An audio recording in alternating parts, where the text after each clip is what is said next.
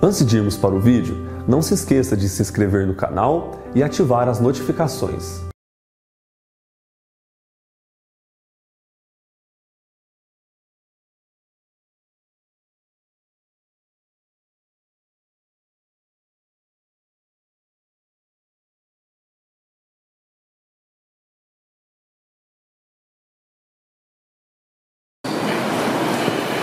Bom dia, irmãos. Quero saudar a todos com a paz do Senhor Jesus e convidá-los a abrir a palavra de Deus em Romanos capítulo 3. Hoje pela manhã, na terceira sessão do nosso evento, iremos tratar da sola fide, somente pela fé, um dos slogans da reforma protestante. Dentro do tema geral, vivermos os fundamentos da fé cristã. Quantos irmãos procuram? Quero falar da minha satisfação de estar aqui, minha alegria e agradecer o privilégio de ter sido convidado para desse evento. Romanos capítulo 3, vamos do verso 19 até o verso 31.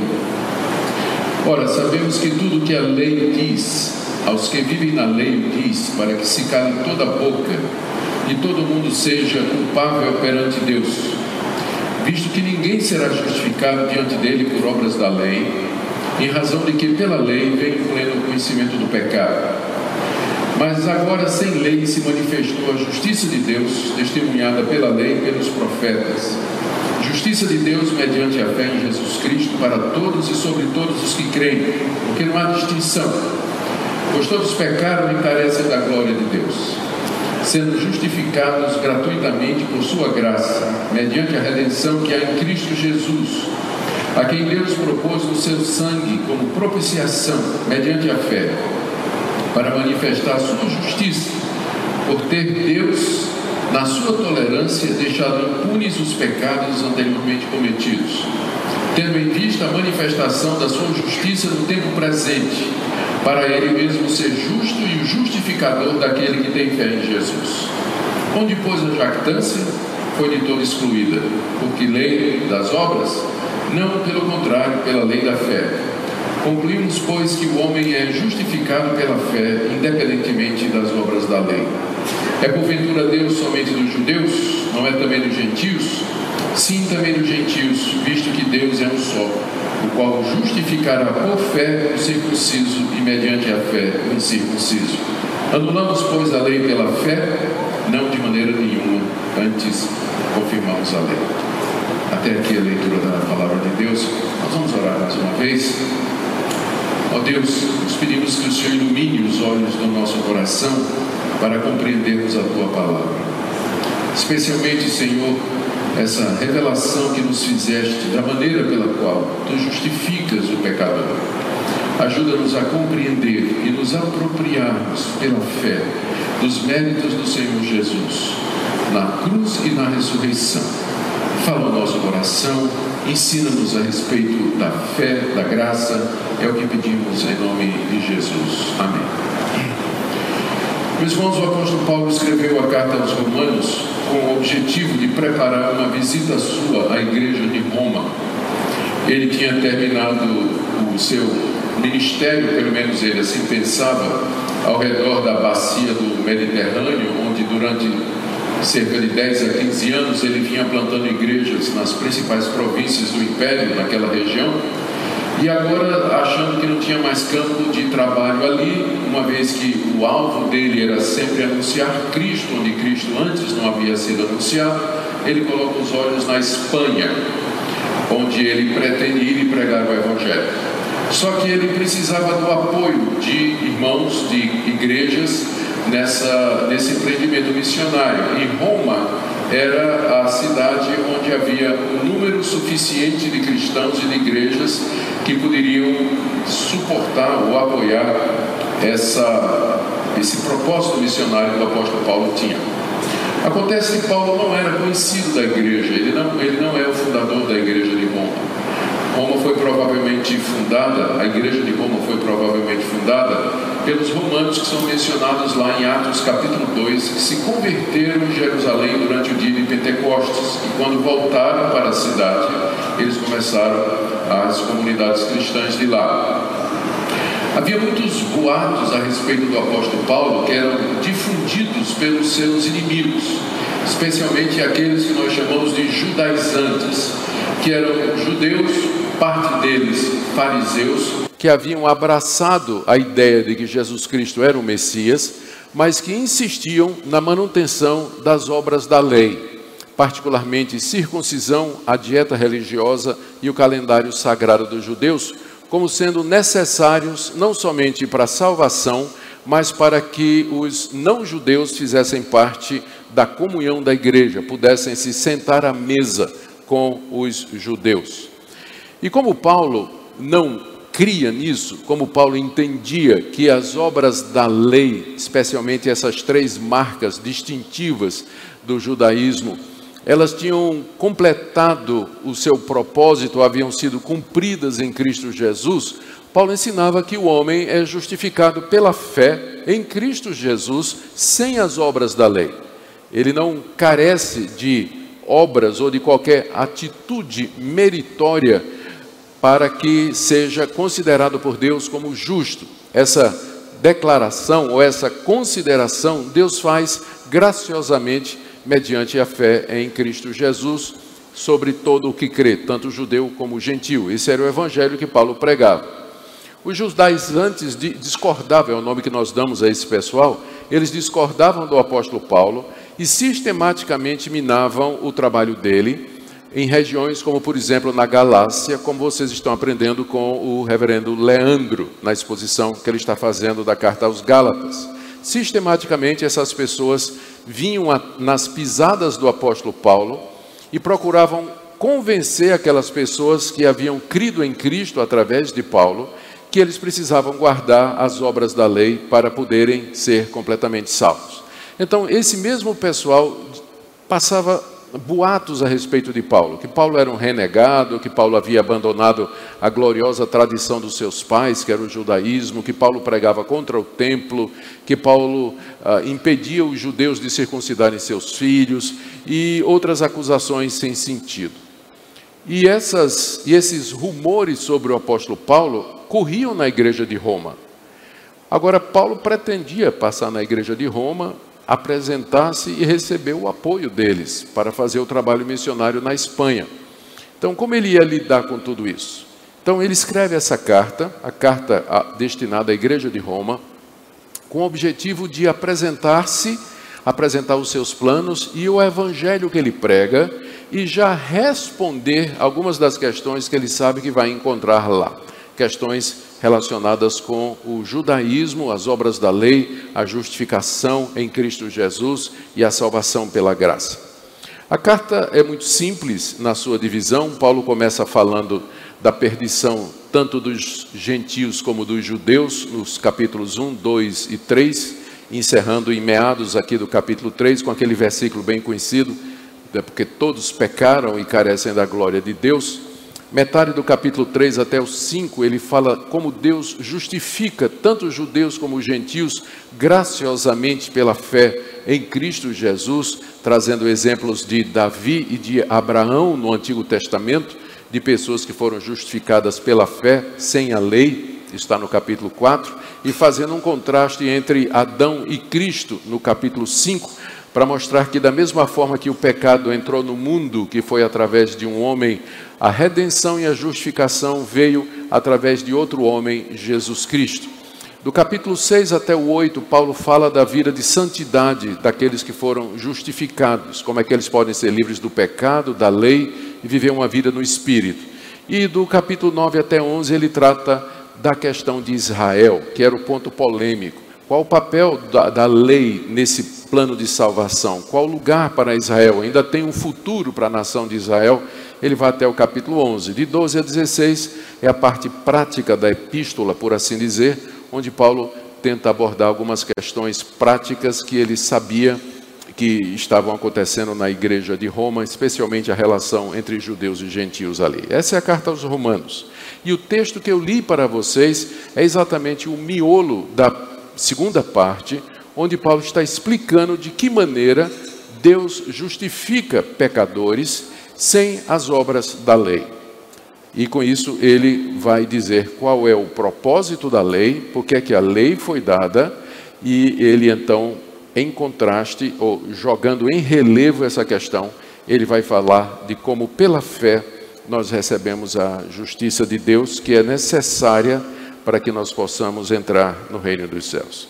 Do verso 19 a 20, Paulo explica por que, que a lei foi dada, e do verso 21 até 31, ele fala da justificação pela fé. Vamos começar então o propósito da lei do verso 19 a 20. Sabemos que tudo que a lei diz, aos que vivem na lei o diz, para que se cale toda boca e todo mundo seja culpável perante Deus visto que ninguém será justificado diante dele por obras da lei, em razão de que pela lei vem o pleno conhecimento do pecado. Paulo aqui nos coloca a razão de ser da lei de Deus. Se o homem, se a pessoa não se justifica diante de Deus, fazendo atos de obediência às leis de Deus, por que é que Deus deu os dez mandamentos e toda aquela lei cerimonial aos judeus. Qual foi o propósito da lei? Se ela não salva, se não é por ela que nós somos salvos, porque todas aquelas exigências, porque todas aquelas demandas. Paulo dá três explicações aqui. A primeira delas é que a lei foi dada para calar a boca de todo mundo. verso 19: Tudo que a lei diz aos que vivem na lei o diz, para que se cale toda a boca. Quando ele fala lei, nós temos que prestar atenção, porque Paulo usa a palavra lei em vários sentidos, tanto aqui na carta aos Romanos, como na carta aos Gálatas, como na sua literatura. E aqui o significado é a legislação mosaica, toda a lei mosaica, mas especialmente os mandamentos que a gente chama a lei moral de Deus, que está resumida naqueles dez que Deus deu a Moisés lá no alto do Monte Sinai. Os dez mandamentos. Parece que é o que Paulo tem em mente aqui. Os dez mandamentos eram parte integrante da legislação mosaica. Paulo diz que essa tudo que a lei diz, ou seja, tudo que ela pede, tudo que ela determina, aos que vivem debaixo da lei, aos que vivem na lei, ela o diz. E com isso ele está se referindo a toda a humanidade, porque ele já mostrou nos capítulos 1, 2 e 3 que a lei de Deus vale não somente para os judeus, mas vale também para os gentios. Os judeus receberam escrita, mas os gentios receberam escrita na consciência e no coração. Então, toda pessoa que vem a esse mundo já nasce debaixo da lei de Deus já, já nasce debaixo das demandas, das normas, das regras da lei de Deus. Os judeus de maneira mais clara e os não-judeus através da consciência, através da natureza, através da própria imagem de Deus no seu coração, como Paulo diz em Romanos capítulo 2. Então, a lei comanda e ordena todo mundo com um único objetivo: calar a boca da humanidade. Particularmente, Paulo se refere aqui à arrogância e à visão errada que as pessoas têm de si mesmas, de que elas têm algum mérito, alguma bondade, alguma piedade que os recomenda, de, recomenda diante de Deus. Que os recomenda diante de Deus. Os dez mandamentos são dados para que nós vejamos a nós mesmos à luz de como Deus nos vê. Eu, quando era evangelista no interior de Pernambuco, logo depois da minha conversão, eu ia de porta em porta nas casas da cidade que eu estava evangelizando, pregando o evangelho. E de vez em quando alguém abria a porta para que eu entrasse. Eu aproveitava essas oportunidades e apresentava o evangelho. Invariavelmente, invariavelmente, alguém dizia assim, quando eu começava a dizer, você precisa de Cristo porque você é um pecador, invariavelmente a resposta era, eu sei que sou um pecador, mas tem gente pior do que eu. Tem gente que o senhor precisa ver o vizinho aqui, como ele bate na mulher.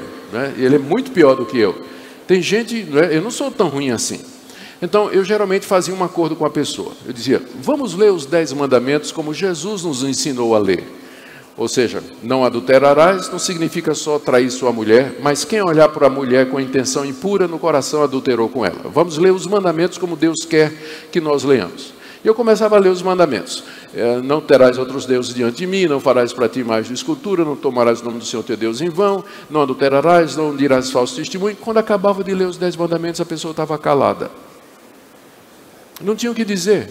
Os dez mandamentos mostravam que ela tinha quebrado a lei de Deus, não só uma vez, mas muitas vezes, e repetidas vezes, e de muitas maneiras.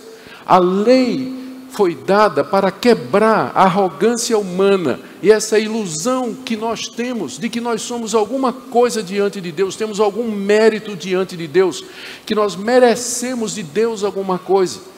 É isso, essa é a razão pela qual Deus deu a lei à nação de Israel, para calar a boca do judeu, para calar sua boca, para você não poder dizer diante de Deus: eu mereço, o senhor não pode fazer isso comigo, o senhor está sendo injusto, tem gente pior do que eu, não sei porque que isso está acontecendo comigo. Então a lei foi dada para isso, não para salvar você, mas para colocar você no seu devido lugar.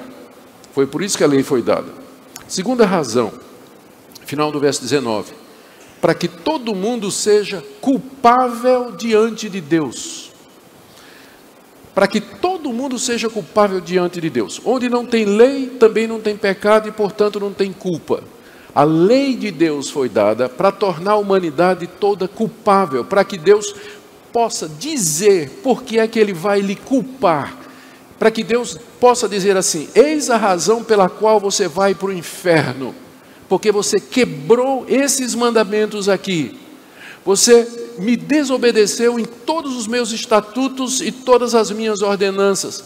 Então é por isso que você é culpado. A lei foi dada para caracterizar culpa e dar base do julgamento de Deus e da condenação de Deus aqui no dia do juízo. A lei foi dada para calar sua boca, você não tem defesa diante de Deus, e para caracterizar sua culpa no dia da condenação. A lei, o problema não é a lei. A lei de Deus é santa, é justa, é boa. Paulo vai dizer isso no capítulo 7 dessa carta. Só que a lei, ela é dada a pecadores como vocês e como eu.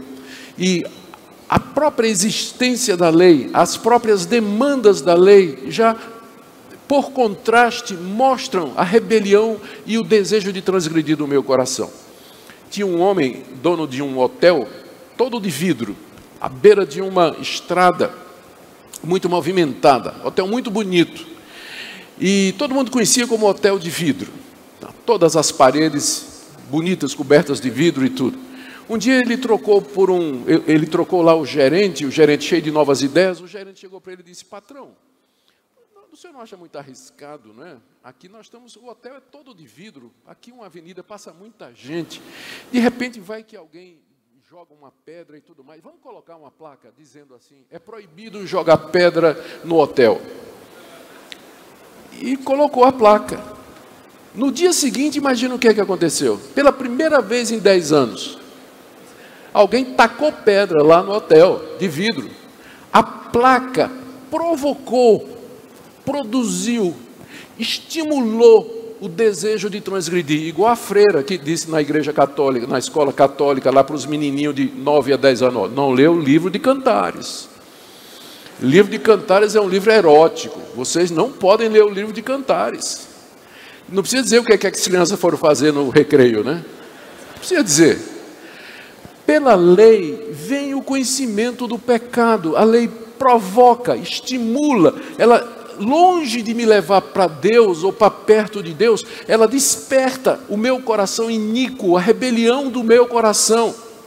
Então é evidente que nunca alguém vai poder se justificar diante de Deus por atos de obediência, atos de misericórdia, atos de moralidade, sacrifícios litúrgicos, promessa, campanha, a guardar os mandamentos, viver em santidade. Não, nunca haverá uma situação em que alguém possa fazer isso, porque todos estão debaixo da lei. A lei cala a boca de todo mundo, culpa todo mundo e traz o pleno conhecimento do pecado. Infelizmente, no meio do povo evangélico brasileiro, esse conceito se perdeu. O meio evangélico brasileiro é legalista Muita gente que procura, quer obter o perdão de pecados mediante alguma obra, alguma coisa, pela sua própria perseverança, pela sua própria santidade, e, e não satisfeito com os mandamentos de Deus, eles criam outros mandamentos, usos e costumes, tamanho da calça, tamanho do cabelo, ah, o tipo de penteado, o tipo de vestido, o tipo do paletó, e como se fosse poucas as leis que já tem na Bíblia, eles aumentam mais ainda. De onde vem isso? É exatamente de uma falta do conhecimento de si mesmo, de que são pecadores, falta de convicção de pecado, de reconhecimento da depravação do seu coração, de perceber o quanto o pecado afetou a sua mente, o seu arbítrio. Falam de livre-arbítrio, como se eles pudessem a qualquer momento resolver: eu nunca mais vou pecar. Se você tem livre-arbítrio nesse sentido, resolva agora: eu nunca mais vou pecar. E me diga até quanto tempo você vai sustentar essa sua decisão. Me diga até quanto tempo você vai. Não tem? Então use. Eu nunca mais vou pecar. Estou usando o meu arbítrio. E veja quanto tempo você vai segurar essa decisão. As pessoas não têm essa visão bíblica da depravação total e da profundidade em que o pecado corrompeu as faculdades humanas. Por isso tem esse legalismo no meio evangélico, de pessoas que querem receber de Deus alguma coisa, o perdão de pecados, o favor de Deus, mediante mérito, mediante alguma coisa que elas façam. Mas, verso 21. Agora é a palavrinha mais importante aí, né? Mas, porque ela indica a ação de Deus. Em contraste com essa situação de perdição, a incapacidade de nos salvarmos mediante a lei, Deus então veio em nosso favor. Do verso 21 até o verso 24, o apóstolo Paulo fala da justiça de Deus. A justiça de Deus não é o atributo de Deus. Deus tem muitos atributos. Deus é amor, Deus é santidade e Deus é justiça. Justiça é aquele atributo pelo qual, pelo qual Deus trata a cada pessoa de acordo com o que ela merece. Então, essa é a justiça de Deus. Mas não é dessa justiça que Paulo está falando aqui. Quando ele fala da justiça de Deus que se manifestou no Evangelho, ele está falando da maneira pela qual Deus justifica pecadores, uma vez que eles não podem se justificar diante de Deus através da lei, porque a lei cala a boca, a lei condena e a lei traz o conhecimento do pecado. Como eu posso então ser justo diante de Deus? A resposta é: o próprio Deus nos justifica. Você não consegue se justificar diante de Deus pelas razões que eu já expliquei. Então, o próprio Deus justifica você. Ele vem e lhe concede a justiça plena e perfeita de Cristo Jesus, a tal ponto de que não há mais nenhuma condenação para aqueles que foram justificados por Deus mediante a fé em Cristo Jesus. Esse é o ponto aqui do apóstolo Paulo. Veja o que ele fala a respeito da justiça de Deus, do verso 21 até o verso 24. Primeiro, ele diz: Mas agora, sem lei, se manifestou a justiça de Deus.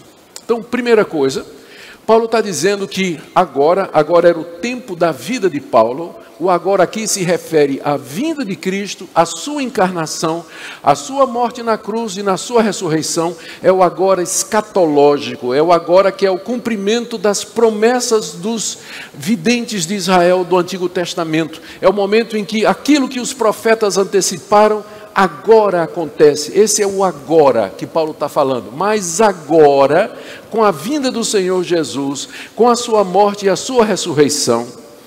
Segunda coisa, sem lei, ou seja, sem qualquer obrigação exigida por Deus, sem qualquer demanda feita por Deus, se manifestou a justiça de Deus, ou Deus tornou claro de que maneira ele pretende justificar pecadores. Deus manifestou com a vinda de Cristo a maneira pela qual ele justifica pecadores, tanto judeus e como gentios. E essa manifestação, Paulo começa dizendo, é sem lei, ou seja, Deus justifica pecadores sem demandar deles que cumpram qualquer coisa da sua lei. Na verdade, Deus vai demandar isso do representante deles, que é Jesus Cristo. E Cristo fez isso de maneira perfeita. Sem lei se manifestou a justiça de Deus. É a primeira coisa. Deus justifica pecadores sem exigir absolutamente nada da parte deles que não seja cumprido pelo seu representante Jesus Cristo. Segunda coisa, que essa justiça de Deus, ou a maneira pela qual Deus justifica, final do verso 21, foi testemunhada pela lei e pelos profetas. Mesmo que Deus não exija o cumprimento da lei para que nós sejamos justificados, contudo, não só a lei, mas como os próprios profetas testemunharam que era dessa maneira que Deus ia salvar. A própria lei trazia provisão para o pecador. Quando o israelita pecava, e porque não havia israelita que não pecasse, quando ele quebrasse os mandamentos de Deus, ele sempre podia recorrer ao sacerdote, ao altar, ao derramamento de sangue de animais e pedir o perdão de Deus. A esperança do verdadeiro israelita não era guardar a lei no Antigo Testamento, mas a esperança dele estava no altar, estava no sangue do animal derramado, que prefigurava o sangue do Cordeiro de Deus que tira o pecado do mundo. A lei apontava para a justiça de Deus mediante a fé pelo sangue do seu filho. E os profetas anunciaram a mesma coisa. Vários dos profetas dizendo o tempo todo: eu, eu não tô, eu eu, o que é que vocês, de que maneira vocês podem se reconciliar comigo? De que maneira vocês podem chegar até mim? Veja, por exemplo, o profeta Isaías no capítulo 1. E veja como ele diz no capítulo 53. Ele fala a respeito do servo do Senhor pendurado na cruz, derramando seu sangue precioso, sofrendo em nosso lugar. Ele levou sobre si as nossas transgressões. O castigo que era sobre nós estava sobre ele. E pelas suas pisaduras nós somos sarados profeta Isaías parece que estava aos pés da cruz, vendo Cristo agonizar e morrer pelo povo de Deus. A lei e os profetas testemunharam que Deus justifica o pecador sem as obras da lei, mediante o sacrifício do seu filho Jesus Cristo. É a segunda coisa que Paulo diz aqui. A justiça de Deus se manifestou, primeiro, sem lei, ou seja, Deus não requer absolutamente nada do pecador para que ele seja justificado. Segundo, essa justiça, ela já foi anunciada no Antigo Testamento, na lei nos profetas, isso não é uma invenção do apóstolo Paulo, não é alguma coisa que ele tirou da cartola ou tirou da manga. Terceira coisa, que essa justiça de Deus, ela é dada mediante a fé. Veja o verso 22. Verso 22. Com licença, servidos.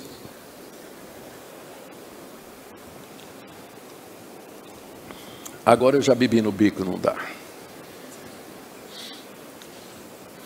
Verso 22. Justiça de Deus mediante a fé em Jesus Cristo. Porque a pergunta é: eu não, eu não posso me justificar diante de Deus. Deus então manifesta a sua justiça. Ele vem ao meu encontro e sem lei ele me torna justo, mas de que forma eu recebo isso? De que maneira eu sou justificado? Qual é a, a, a, dinâmica disso? E a resposta é mediante a fé em Jesus Cristo. Pela fé em Jesus Cristo. A fé em Jesus Cristo é o meio pelo qual Deus me imputa a justiça do seu filho. A fé é a mão que se eleva aberta para Deus, súplice para receber gratuitamente a justiça completa de Cristo Jesus. É dessa forma que eu sou justificado, quando eu creio nesse plano de Deus, quando eu creio na justiça de Deus em Cristo Jesus na cruz do Calvário, quando eu, agora eu vou usar o termo no sentido correto, tomo posse pela fé dessa verdade, eu, eu tomo posse disso é, esse é o único sentido em que é, essa expressão é verdadeira na Bíblia. Né? Você toma posse do que Cristo fez na cruz. É dessa forma que Deus lhe imputa a justiça perfeita do seu filho e passa a considerar você como justo, não como inocente, que você não é, mas como justificado mediante o sacrifício completo de Cristo Jesus. É mediante a fé em Jesus Cristo, na pessoa que ele fez. Essa é a terceira coisa.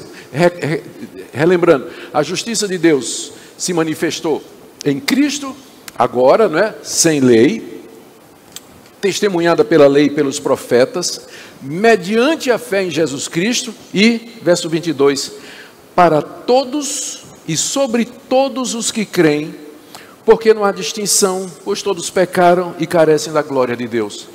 Deus não tem uma maneira de salvação para os judeus e outra maneira de salvação para os gentios. Infelizmente, o dispensacionalismo, que é uma visão muito errada de escatologia, ela parece ensinar que os judeus eles são salvos pela guarda da lei, pela, pelo pacto que Deus fez com a nação no Antigo Testamento, enquanto que os gentios no Novo Testamento são salvos pela graça, mediante a fé em Cristo Jesus. Nunca houve dois caminhos de salvação. Sempre foi mediante a fé em Cristo Jesus. No Antigo Testamento, o judeu era salvo pela fé no Messias que haveria de vir. Hoje nós somos salvos pela fé no Messias que veio. Em ambos os casos é preciso fé, porque nem eles viram e nem nós vimos Jesus Cristo.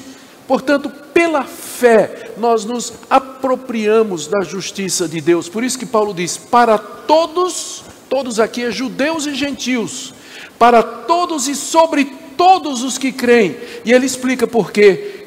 É geral, porque todos pecaram judeus e gentios. Então não pode ter um sistema de salvação que envolva mérito, porque todos pecaram e carecem da glória de Deus, todos estão destituídos da glória de Deus, erraram o alvo.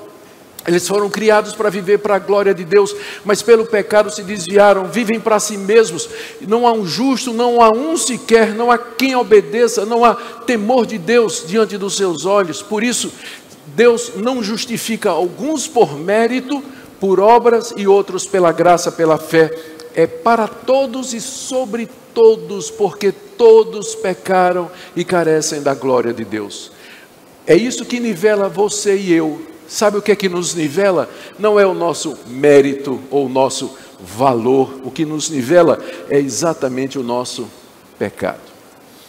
Todos pecaram, judeus, gentios, os crentes do Antigo Testamento, do Novo, eu, você, todos. Por isso, a justificação, ela é por um método somente, de uma forma somente. Se Deus não vier nos justificar, se Deus não vier nos perdoar, se Ele não vier propiciar os nossos pecados, nós todos vamos ficar de boca calada, todos nós seremos culpados e, tendo conhecimento dos nossos pecados, nós iremos para o inferno com justiça, porque nossos atos merecem.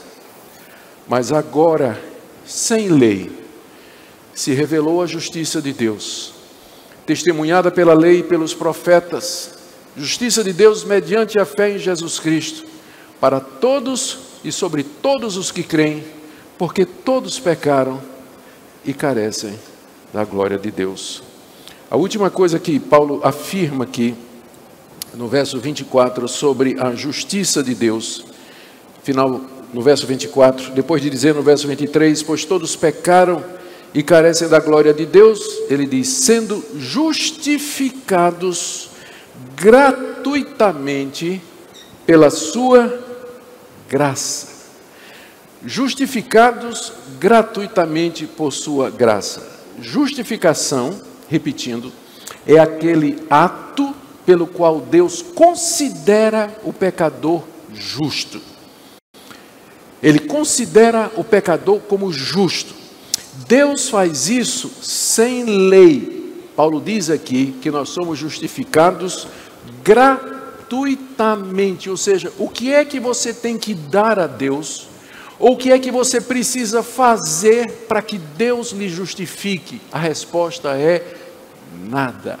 É isso que a palavra graça significa. E para que não fique dúvida, Paulo diz: justificados gratuitamente pela sua graça. Parece uma repetição desnecessária, né? mas Paulo está enfatizando isso, que a justificação ela é pela graça de Deus. Por que é que é a graça de Deus?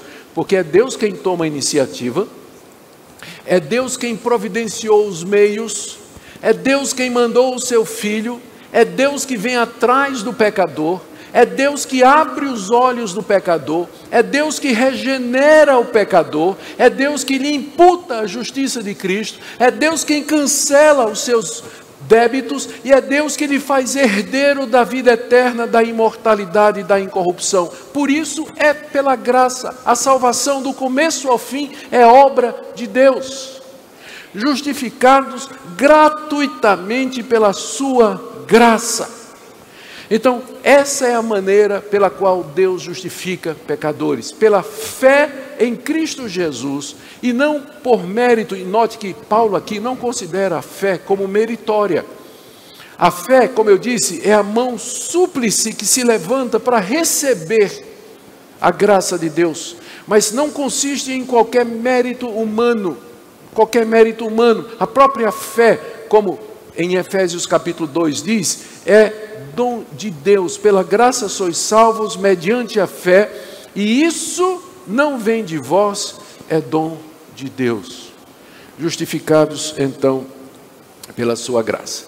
Agora, vamos para a terceira parte do que Paulo está querendo dizer. Primeiro, nós já vimos por que Deus deu a lei. A lei foi dada para calar sua boca, para lhe tornar culpável, lhe dar conhecimento do pecado e por que você merece a condenação. Depois nós vimos como Deus gratuitamente justifica o pecador mediante a fé em Cristo Jesus. Isso é para todos e sobre todos, uma vez que todos pecaram e carecem da glória de Deus. Mas aí vem a pergunta: como é que Deus pode fazer isso sendo um Deus justo? Como é que Deus pode justificar pecadores? Todos nós ficamos indignados quando a gente vê ah, um, algum juiz fazer um julgamento injusto ou dar uma sentença que não é correta, inocentando o culpado ou apenando uma pessoa inocente. Há um senso de justiça em nós, nós ficamos indignados com isso. Deus sendo justo, como é que ele pode justificar pecadores? Não está errado isso. Deus dizer que você agora é justo, quando Deus sabe as imoralidades, os pensamentos impuros, a desobediência, a raiva, a mágoa, a inveja, a maledicência, a língua comprida. E como é que Deus vai dizer que você é justo? É o que Paulo vai explicar em seguida. De que maneira Deus pode continuar a ser justo e justificar pecadores? Final do verso 24, ele diz: eu vou ler o verso 24 todo. Sendo justificados gratuitamente por sua graça, mediante, o mediante aqui introduz o meio, né? através ou por meio da redenção que há em Cristo Jesus. O meio pelo qual Deus pode justificar pecadores gratuitamente por sua graça, sem as obras da lei, é a redenção que há em Cristo Jesus. Essa palavra redenção era uma palavra que era muito usada naquela época, no sentido de é, redimir ou resgatar um escravo. Você podia ir a, um, ir a uma praça onde geralmente tinha o comércio de escravos, e ali você remia ou redimia um escravo pagando o preço dele. Depois você podia dar a, sua, a liberdade dele se você quisesse. Esse termo, às vezes, é, é usado no Novo Testamento e traduzido na Septuaginta, a tradução é grega do, do Antigo Testamento, para se referir ao que Deus fez com a nação de Israel. Deus redimiu a nação de Israel, tirando-a do cativeiro, através de sinais e prodígios e dando o status de uma nação livre sob Deus, orientada através da lei de Deus. Em Cristo Jesus, a redenção a livramento, a libertação do poder e da culpa do pecado. Essa é a maneira pela qual Deus pode justificar pecadores, porque a redenção deles, o pagamento dos pecados deles, foi feito pelo seu filho Jesus, que é o tópico do verso seguinte: a quem Deus propôs no seu sangue como propiciação pela fé. A chave está aqui nessa palavra propiciação. O que Paulo está dizendo? Deus justifica gratuitamente, pela sua graça, através da redenção que há em Cristo Jesus. Essa redenção consiste no pagamento dos pecados pelo sangue de Cristo. A palavra que Paulo usa aqui, que eu disse que é importante, é a palavra propiciação. Está vendo aí, no início do verso 25? A quem Deus propôs no seu sangue como propiciação. Mais uma vez, de quem foi a iniciativa? De Deus. Deus propôs. Foi Deus que veio. E ele trouxe essa proposta, essa oferta, ele trouxe esse caminho de justificação. Esse caminho é baseado no, na propiciação que há no sangue de Jesus. Propiciação é a tradução da palavra hilasterion, que é o termo que é usado para se referir, é o termo traduzido como propiciatório, que é o termo que se usa para referir a tampa da arca. Quando Deus mandou que Deus fizesse o tabernáculo, lá no Antigo Testamento, através de Moisés, ele deu as dimensões de uma arca de madeira de acácia que tinha que ser coberta de ouro e que deveria ter uma tampa onde dois anjos se tocavam nas extremidades da asa, e essa tampa era chamada de propiciatório. Dentro da arca estava guardados os dez mandamentos. E essa arca, ela ficava armazenada dentro do Santo dos Santos, que era o local mais interior e mais sagrado do tabernáculo e mais tarde do templo.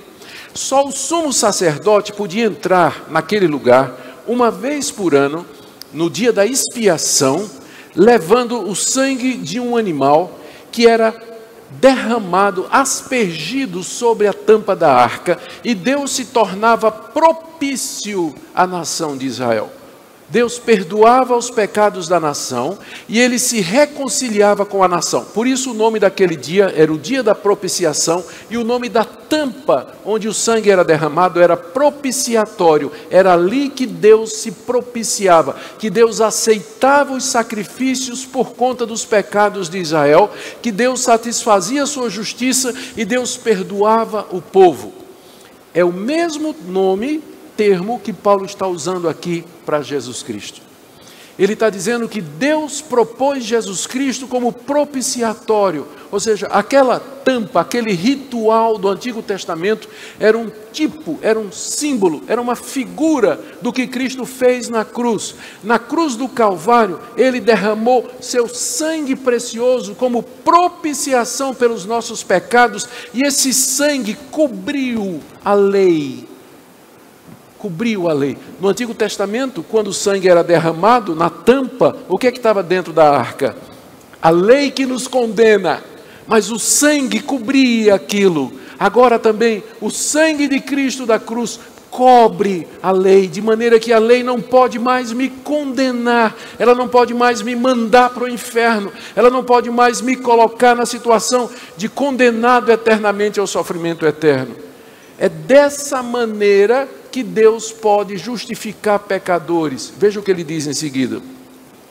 Deus propôs no seu sangue como propiciação mediante a fé. Mais uma vez, Paulo está dizendo de que maneira isso me alcança. É mediante a fé, não é por mérito, não é por obra, não é por moralidade, não é pela lei. Eu tomo posse disso pela graça de Deus. A propiciação mediante a fé. Agora veja, verso 25: Para manifestar a sua justiça, por ter Deus, na sua tolerância, deixado impunes os pecados anteriormente cometidos, tendo em vista a manifestação da sua justiça no tempo presente, para ele mesmo ser justo e justificador daquele que tem fé em Jesus. Deus é justo ele continua justo em todo esse processo, ele não cometeu injustiça nenhuma, considerando você como justo, e ele é justificador daquele que tem fé em Jesus Cristo. Note que no final do verso 25, Paulo diz assim: que dessa forma Deus manifestou a sua justiça. A justiça aqui já é o atributo de Deus. Deus manifestou que ele é justo. Porque alguém poderia dizer: como é que Deus suportou os pecados da humanidade. Porque desde a criação do mundo e a queda até a vinda do sacrifício, milhares de anos se passaram. Geração após geração de pecadores se multiplicou pela terra. Gente desobedecendo a Deus, quebrando os dez mandamentos, praticando idolatria, pensa nos amorreus, nos filisteus, nos cananeus, nos jebuseus, todas aquelas nações ímpias de Canaã, nos egípcios, nos mesopotâmios, nos assírios. Por que, que Deus não destruiu aquele pessoal? A resposta é que Deus deixou impune os pecados anteriormente cometidos. Agora entenda bem isso aqui. Isso não quer dizer que Deus simplesmente fez vista grossa e Deus não levou em conta o pecado dos gentios. O que quer dizer é que Deus, porque sabia, porque havia decretado no seu plano eterno a vinda da propiciação pelos pecados, ele não desistiu da raça humana, dizendo assim: essa raça não presta, é uma raça de pecadores, eu vou mandar todo mundo para o inferno. Eu vou deixar que eles continuem no seu caminho e se percam no fogo eterno para todo sempre. Não. Em vez de Deus fazer isso, ele agora manifestou a sua justiça em Cristo Jesus. É isso que a passagem quer dizer. Ele deixou impunes os pecados anteriormente eh, cometidos, no sentido de que ele não desistiu da raça humana mas ele manda o seu filho para que ele seja justo, castigando. Aqui vem a, em que sentido Deus é justo? Porque os pecados eles foram lançados em Cristo Jesus. E dessa forma o pecado foi castigado em Cristo Jesus. E agora Deus toma a justiça de Cristo e aplica ao pecador, e ele então pode justificar pecadores. Na cruz existe essa troca cósmica a justiça de Deus é satisfeita, os pecados são castigados, eis o Cordeiro de Deus que tira o pecado do mundo. E a justiça de Cristo é aplicada ao seu povo, os que creem nele como Senhor e Salvador. E dessa forma Deus permanece justo, o pecado foi castigado, recebeu a devida condenação, e os que creem em Jesus Cristo podem receber perdão, serem justificados e receber a vida eterna. Essa é a doutrina da justificação pela fé em Cristo Jesus. Essa foi a doutrina fundamental da reforma protestante. Não foi inventada pelos protestantes, não foi inventada por Calvino, Lutero ou qualquer outro, mas eles simplesmente redescobriram que era dessa maneira que Deus justificava pecadores. Eu digo redescobriram porque durante a Idade Média essa doutrina se perdeu.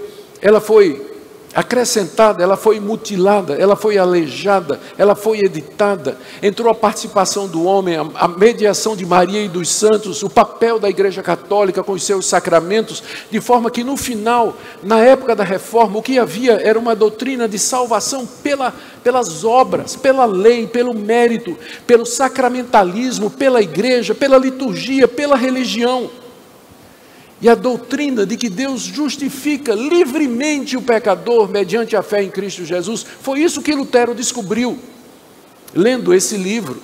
Romanos capítulo 1, versos 16 e 17: O justo viverá pela fé. E foi isso que começou a reforma protestante, e é isso que tem que ser redescoberto na igreja brasileira, no meio de tanto legalismo, no meio de tantos usos e costumes de tantas práticas que as pessoas acrescentam à obra completa e perfeita de Cristo Jesus. Quatro conclusões do apóstolo Paulo, eu vou correr aqui. A primeira delas no verso 27, sob a forma de pergunta. Na verdade, ele faz várias perguntas aqui.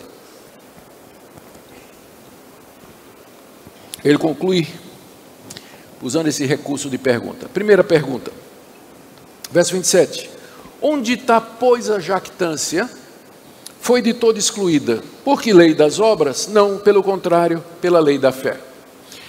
A primeira pergunta conclusiva de Paulo é: à luz de tudo isso, eu pergunto, existe lugar para jactância? Jactância é orgulho, envaidecer-se, contar vantagem. Existe no evangelho bíblico espaço para o homem se gloriar de alguma coisa? Resposta de Paulo: não. Onde é que está a jactância? Foi excluída de todo. Aí ele pergunta: por que lei das obras? Não, pela lei da fé. Quando ele fala lei da fé, lei aqui quer dizer princípio, né? pelo princípio da fé, pelo sistema de salvação baseado na fé. Esse sistema exclui a vanglória, ou seja, é impossível para um crente, uma pessoa que entendeu o Evangelho, que ela seja jactanciosa, que ela se envaideça, que ela se glorie, que ela conte vantagem, que ela se julgue superior aos outros, que ela condene e critique os outros, porque ela sabe que é uma pecadora, sabe que foi salva pela graça e pela misericórdia. Não tem espaço para esse espírito duro, inflexível, condenatório, juiz de todos, que a gente vê tão comum no meio evangélico, parece que as pessoas nem se percebem de que elas receberam graça da parte de Deus, me lembra aquela parábola que Jesus contou do homem que devia milhões ao rei, não podia pagar, o rei perdoou. O cara sai do palácio encontrou um amigo que devia 10 conto, pegou o cara pelo pescoço, paga agora. E foram contar para o rei, o rei chamou o cara de servo ingrato. Eu te perdoei um milhão que tu me devias. Tu não podia perdoar teu amigo que te devia 10 real. É isso que a gente encontra hoje no meio evangélico. Gente que não entendeu que o evangelho exclui a jactância. Segunda conclusão, verso 28. Concluímos, pois, que o homem é justificado pela fé, independentemente das obras da lei. É pela fé que é um dom de Deus, pela fé que é graça de Deus. Nós veremos isso hoje à noite mais uma vez, é pela fé e não por obras que nós somos justificados diante de Deus, independentemente das obras da lei, ou seja, sem relação com as obras da lei, não é pelo cumprimento da lei das obrigações. Terceiro, terceira conclusão, verso 29 e 30, pergunta de Paulo: E é porventura Deus somente dos judeus? Isso aqui que eu estou falando é só para os judeus? Não é Deus também dos gentios? Resposta: sim, Deus é também dos gentios, dos brasileiros, dos africanos, dos australianos, dos americanos e não somente dos judeus. Visto que Deus é um só, só tem um Deus, o único Deus verdadeiro, o qual justificará por fé o circunciso, ou seja, Deus vai justificar pela fé em Cristo Jesus o judeu, que é circunciso e mediante a fé, da mesma maneira, o não judeu, o incircunciso. É um Deus só e um só sistema de salvação. A salvação sempre foi mediante a graça, mediante a fé em Cristo Jesus. No Antigo Testamento, no Novo Testamento, até o dia de hoje. Nunca, nunca alguém se salvou mediante mérito, obra ou qualquer coisa que tenha sido feita. Última conclusão de Paulo, verso 31, e muito importante. Anulamos, pois, a lei pela fé? Ou seja, esse sistema de ser justificado pela fé, ele é contrário à lei de Deus, ele anula a lei. A, a lei não tem mais nenhum papel, não tem mais nenhuma função para aquele que é justificado pela fé. Resposta de Paulo: não, de maneira nenhuma. Antes, confirmamos a lei. Isso aqui é muito importante, porque de vez em quando eu recebo perguntas e comentários nas redes sociais de gente dizendo assim: eu tenho medo de acreditar nesse evangelho da graça, porque aí eu tenho medo de eu relaxar. Eu me considero salvo, me considero eleito de Deus, salvo pela graça e pela misericórdia. Eu tenho medo que o meu coração vai se sentir à vontade agora para poder pecar e fazer as outras coisas. Mas o efeito disso aqui é exatamente o contrário. Quando você entende que você é justificado pela graça de Deus, pelo amor de Deus, o seu coração se enche de gratidão, de amor a Deus.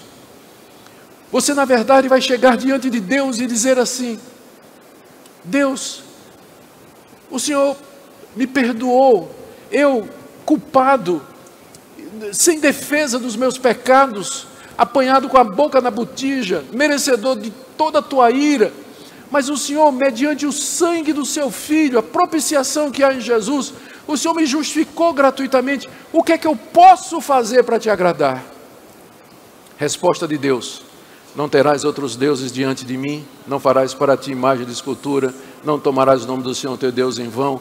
Lembra-te do dia de descanso, honra teu pai e tua mãe, não adulterarás, não dirás falso testemunho, não matarás, não cobiçarás nada do teu próximo.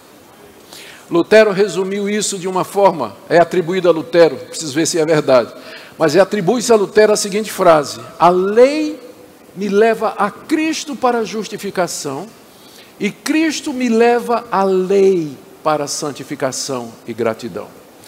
A lei é confirmada da seguinte maneira: ela permanece como sendo a exigência de Deus para nós, só que cumprida em Cristo Jesus. Ela permanece como norma de gratidão, nas palavras de Calvino.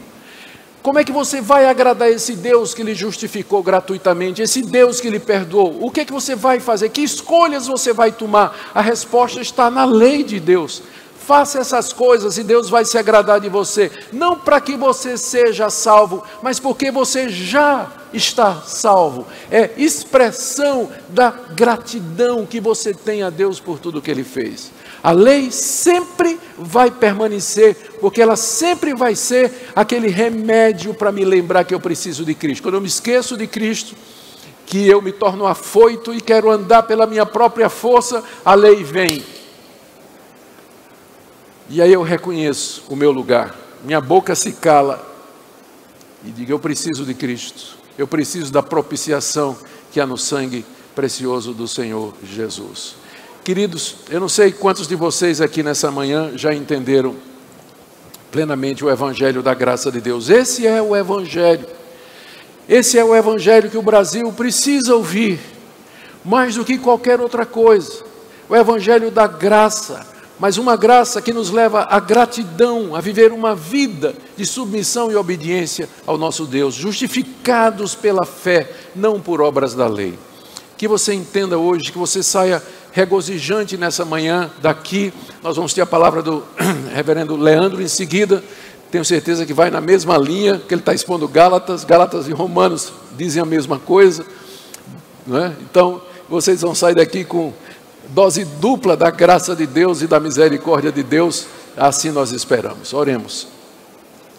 Ó oh Deus querido, graças te damos, porque o Senhor nos justifica gratuitamente pela fé em Cristo Jesus.